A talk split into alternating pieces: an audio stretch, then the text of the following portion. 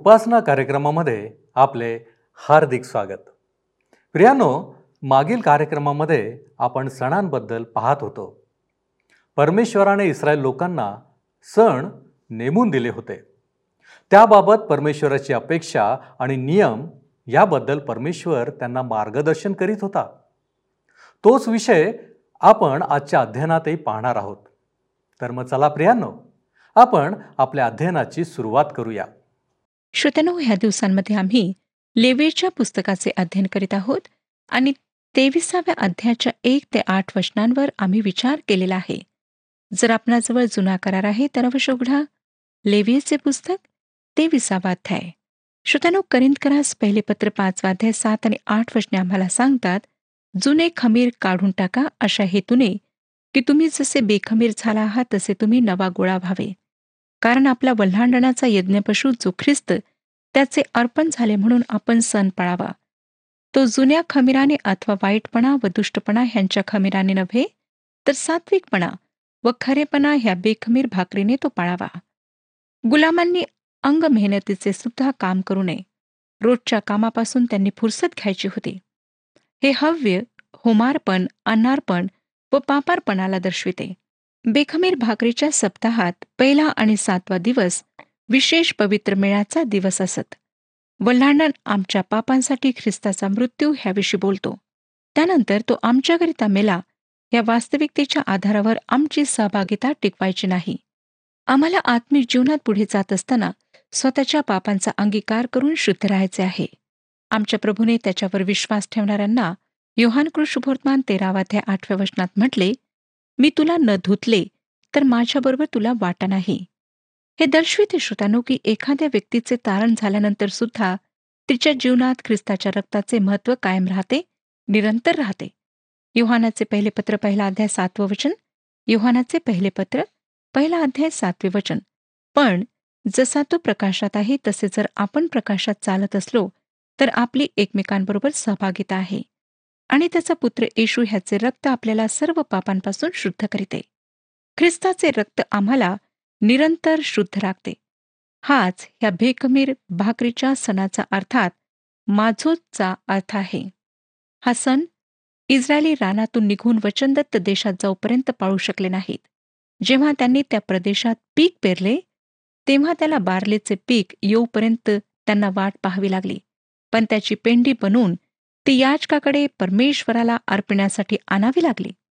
कोणत्या दिवशी त्याने हे केले हे सांगण्यात आले नाही. तो पहिला दिवस असेल किंवा शेवटला असेल.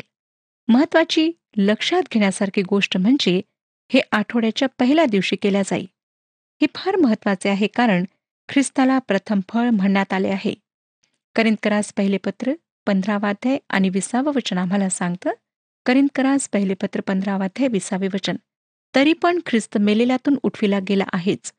तो महानिद्रा घेणाऱ्यातले प्रथम फळ असा आहे. करिंदकरास पहिले पत्र पंधरावाध्याय ते विसावं वचन. पण प्रत्येक आपल्या क्रमाप्रमाणे प्रथम फळ ख्रिस्त. मग जे ख्रिस्ताचे ते त्याच्या आगमन काळी त्याच्या पुनरुत्थानाची वेळ मत्तेकृष वर्तमान अठ्ठावीसावाध्याय पहिल्या वचनामध्ये फार स्पष्टपणे नमूद केलेले आहे. वचन सांगतं की शब्दाथानंतर आठवड्याचा पहिला दिवस उजाडताच मगदालिया मरिया व दुसरी मरिया ह्या कबर पाहाव्यास आल्या आठवड्याच्या पहिल्या दिवशी ख्रिस्त जो प्रथम फळ तो पुनरुत्थित झाला. एक दिवस मंडळी सुद्धा पुनरुत्थानास संमिलित होणार आहे परंतु आतापर्यंत फक्त तोच गौरवी शरीरात मृत्यूतून उठविला गेला.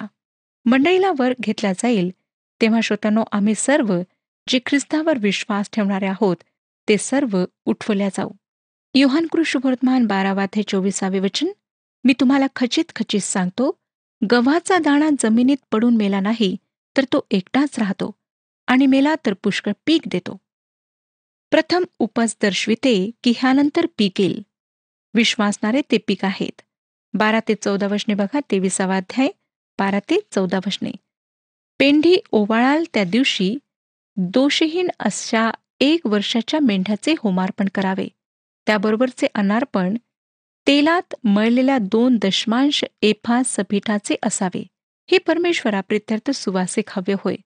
आणि त्याबरोबरचे पेयार्पण म्हणून एक चतुर्थांश हीन द्राक्षरस अर्पावा तुम्ही आपल्या देवाला हे सर्व अर्पण आणाल त्या दिवसापर्यंत नव्या पिकाची भाकर किंवा हुरडा किंवा हिरवे धान्य खाऊ नये.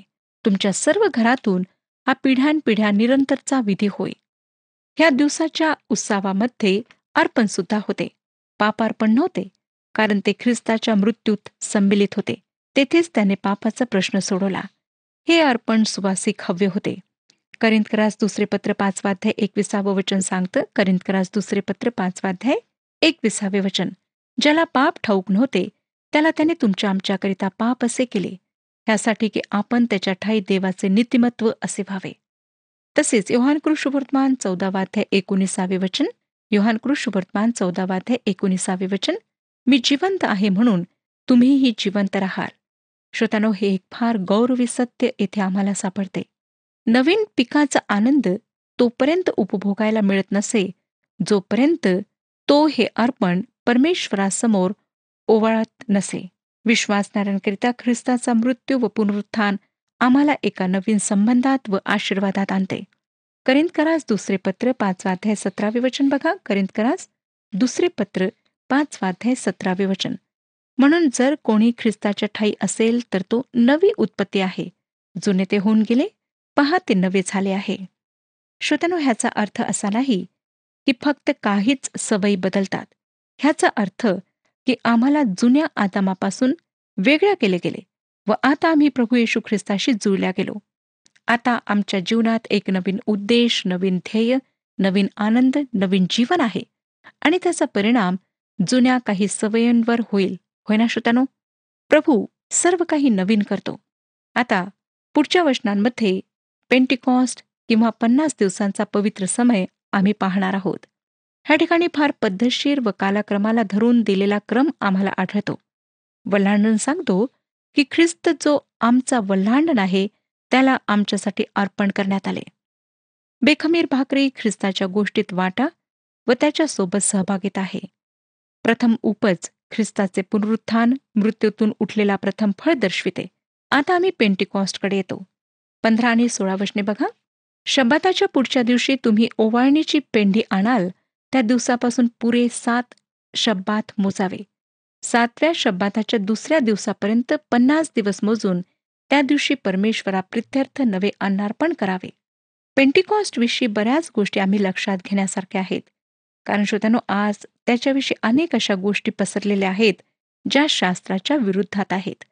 पेंटिकॉस्टचा सण हा नेहमी आठवड्याच्या पहिल्या दिवशी पडत असे. ते सात शब्दात मोजत असत म्हणजेच एकोणपन्नास दिवस आणि पन्नासाव्या दिवशी सातव्या शब्दात ह्या नंतरचा दिवस आठवड्याचा पहिला दिवस पेंटिकॉस्ट असे.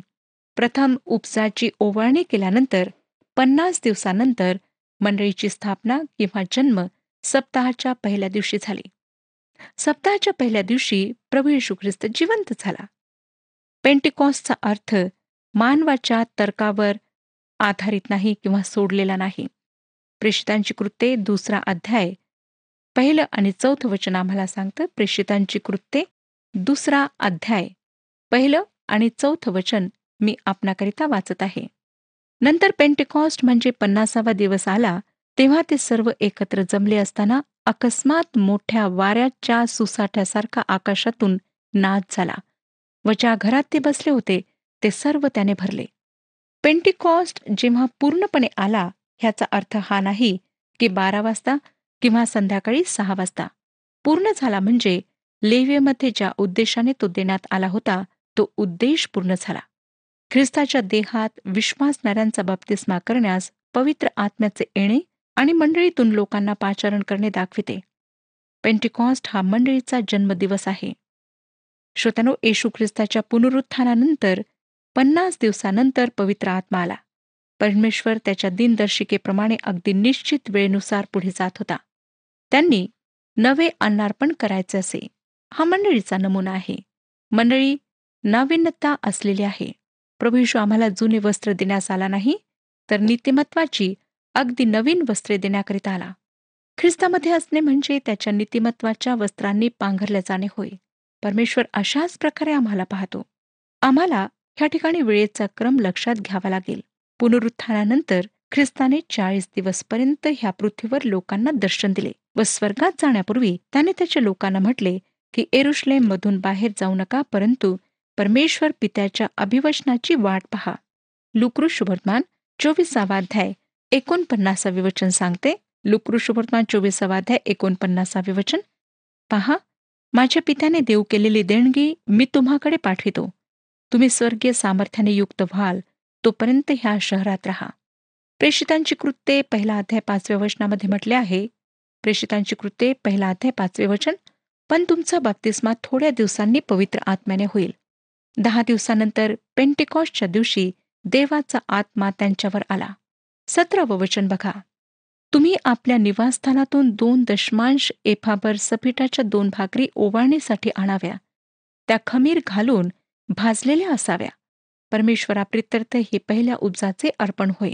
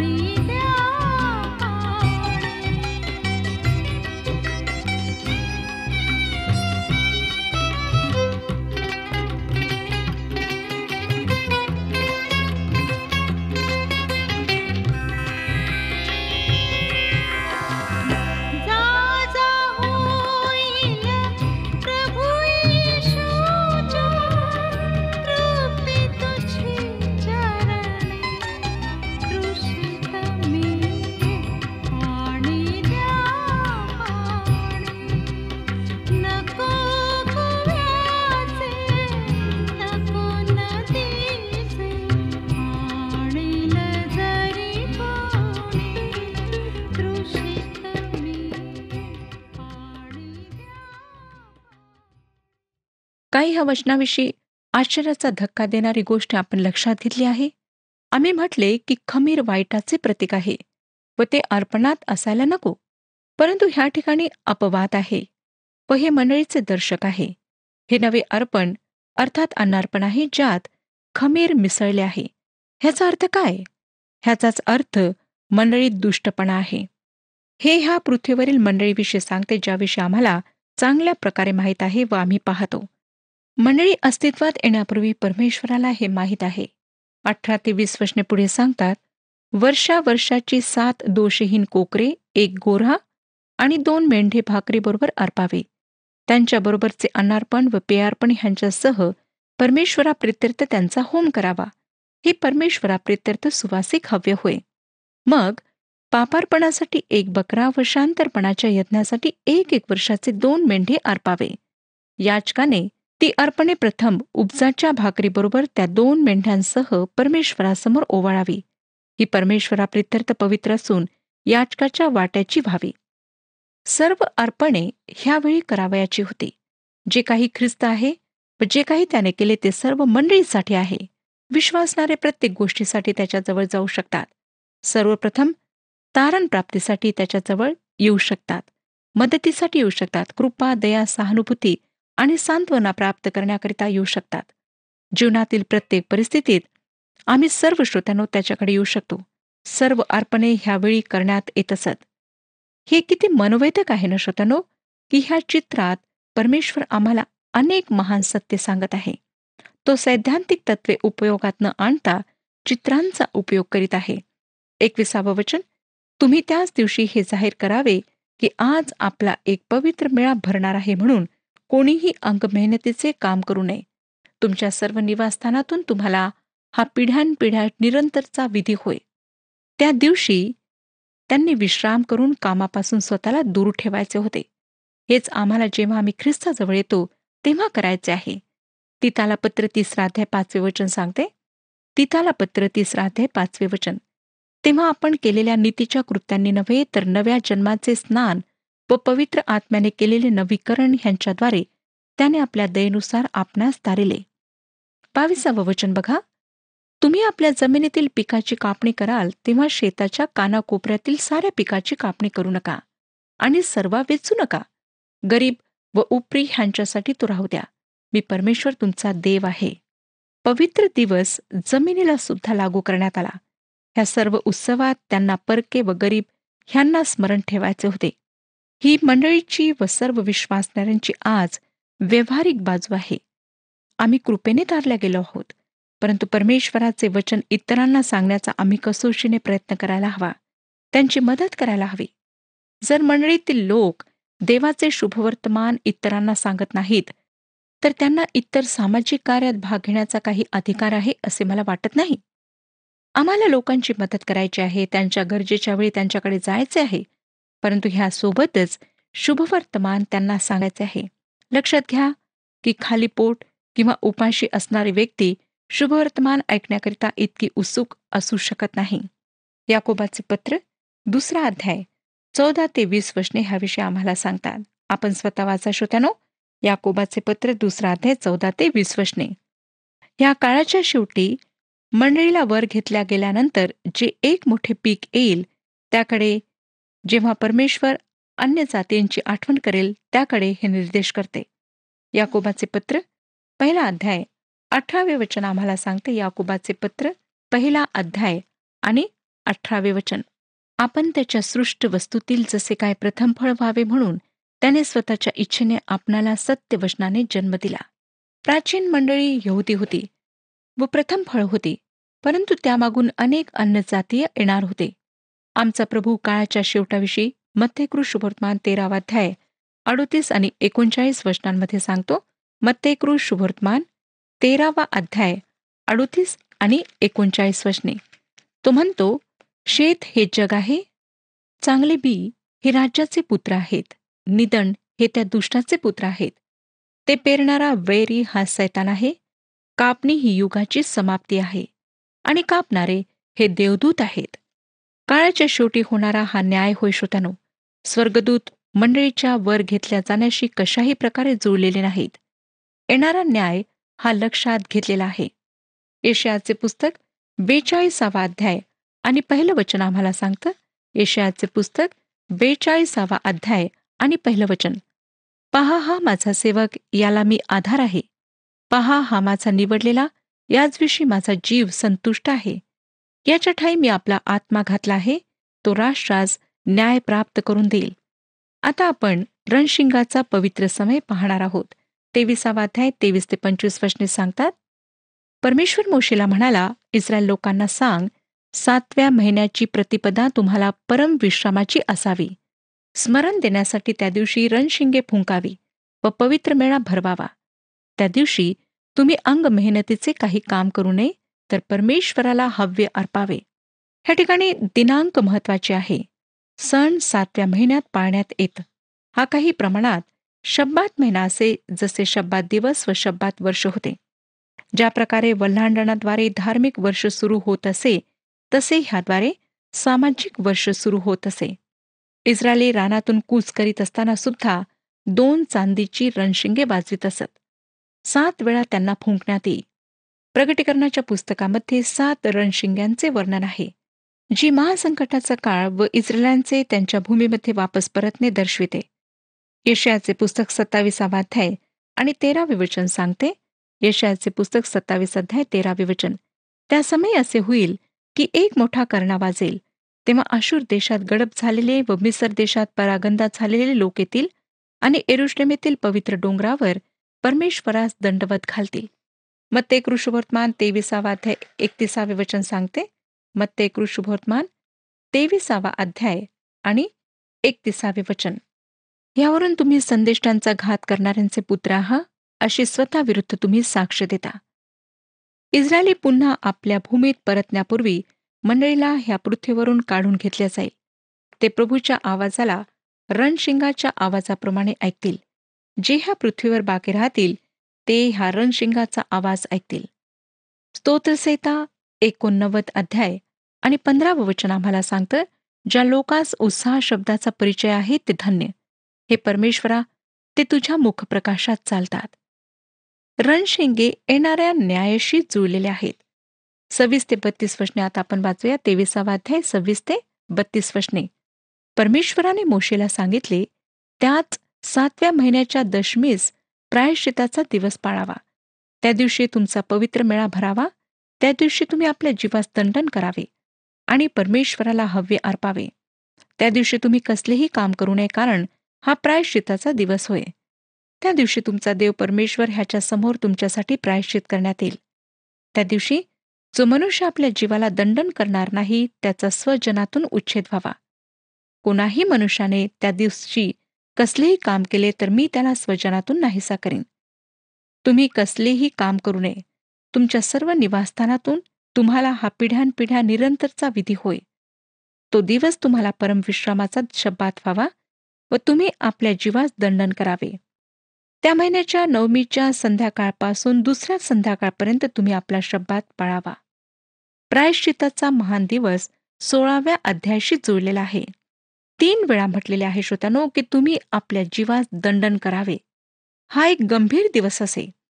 या विरुद्ध हे मनोवेधक आहे की योबेलच्या वर्षाची तुतारी प्रत्येक पन्नासाव्या वर्षी प्रायश्चिताच्या दिवशी वाजविल्या जाई व ती आनंद व खुशी दर्शवित असे. लेवीचे पुस्तक पंचवीसावा अध्याय. आठ आणि नऊ सांगतात लेवीचे पुस्तक पंचवीसावा अध्याय आठ आणि नऊ सात शब्बात वर्षे म्हणजे सात गुणिले सात एवढी वर्षे मोजा. ह्या सात शब्बात वर्षांचा काळ एकूण पन्नास वर्षे होय.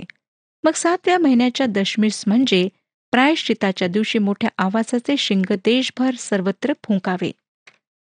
जेव्हा तुमच्या व माझ्या तारणासाठी किंमत भरून देण्यात आली तेव्हा सुटका झाली हेच योबेल वर्ष होय.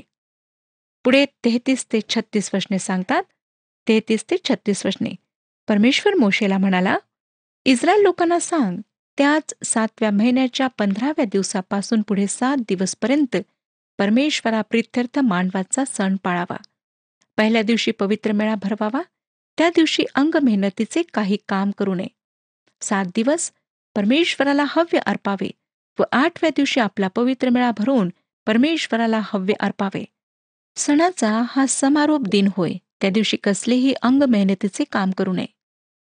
सातव्या महिन्या श्रोत्यानो हा तिसरा सण असे. हा स्मरण आणि भविष्य सूचक पवित्र समय असे.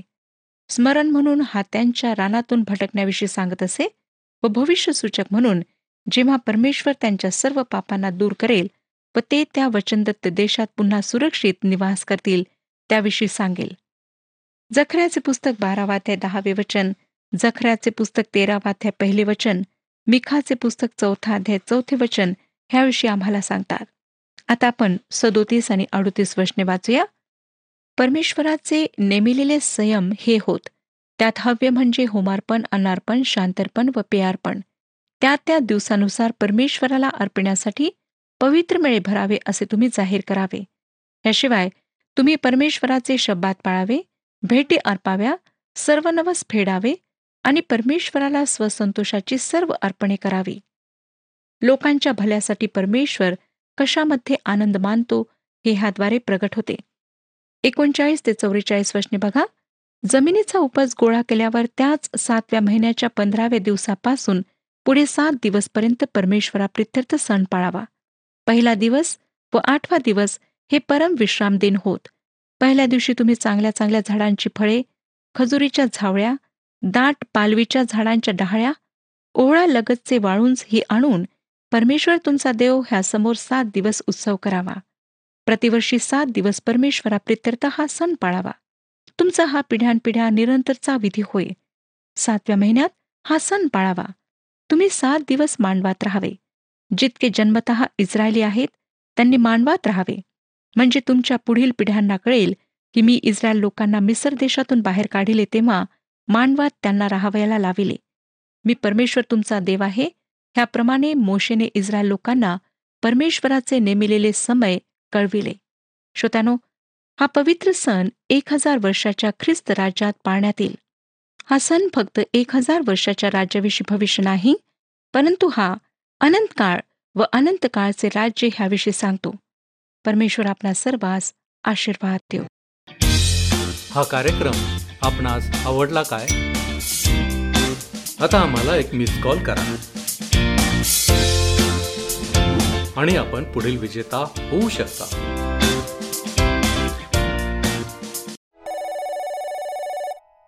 प्रियांनो माझी खात्री आहे की आजच्या अध्ययनात आपल्याला सणांबद्दल पुष्कळशी माहिती मिळाली असेल. परमेश्वराची इच्छा आहे की आमच्या जीवनामध्ये शिस्तबद्धता असावी. पवित्रता हा आमच्या जीवनाचा पाया असावा. म्हणूनच परमेश्वराने इस्रायल लोकांना इतक्या बारीक सारीक गोष्टी सांगितल्या. प्रियांनो या सर्व गोष्टीत आमचा वाटा काय आहे? आमचे आचरण देवाला संतोष देणारे कसे होईल याकडे आम्ही लक्ष दिले तर नक्कीच आमच्या जीवनाचे सार्थक होईल. आपण प्रार्थना करू. प्रभूजी आम्ही तुझ्या चरणापाशी आलेलो असताना आमच्या जीवनामध्ये वारंवार ह्याची आम्हाला आठवण होते की आमचं जीवन हे क्षणभंगूर आहे थोडकं आहे. आणि म्हणूनच प्रभूजी या थोडक्या जीवनामधून आमचं जीवन हे तुला गौरव देणारं असावं. कारण प्रभूजी आम्ही अशक्त आहोत आम्ही चुकणारे आहोत. आम्ही चुकतो बहकतो भटकतो. परंतु बापा तरी देखील तू आम्हाला जवळ घेतोस. आम्ही तुझ्याकडं प्रार्थना करतो. तुझ्या मार्गांवर चालण्यासाठी तू आम्हा प्रत्येकाला आशीर्वादित कर.